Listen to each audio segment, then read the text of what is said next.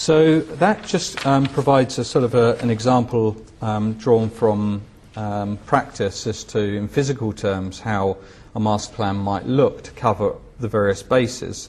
In terms of um, how it's prepared, well, you know, it's really important to vary the, the methodology according to circumstance.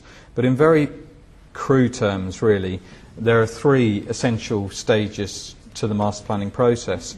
Um, prepare, design and implement. And I'm just going to very briefly touch on, on those in turn.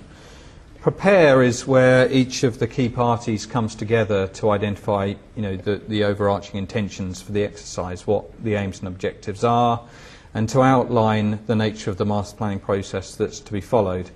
Uh, the in-house team is, is set up, but also um, quite often accompanied by a steering group drawn from, uh, with representatives or stakeholders drawn from uh, um, various other um, private and community public sector interests.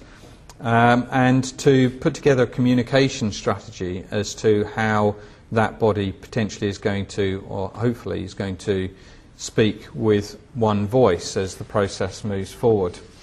The design team um, is selected, and that may be quite an involved process in its own right um, if it's to follow um, European uh, rules of, of procurement.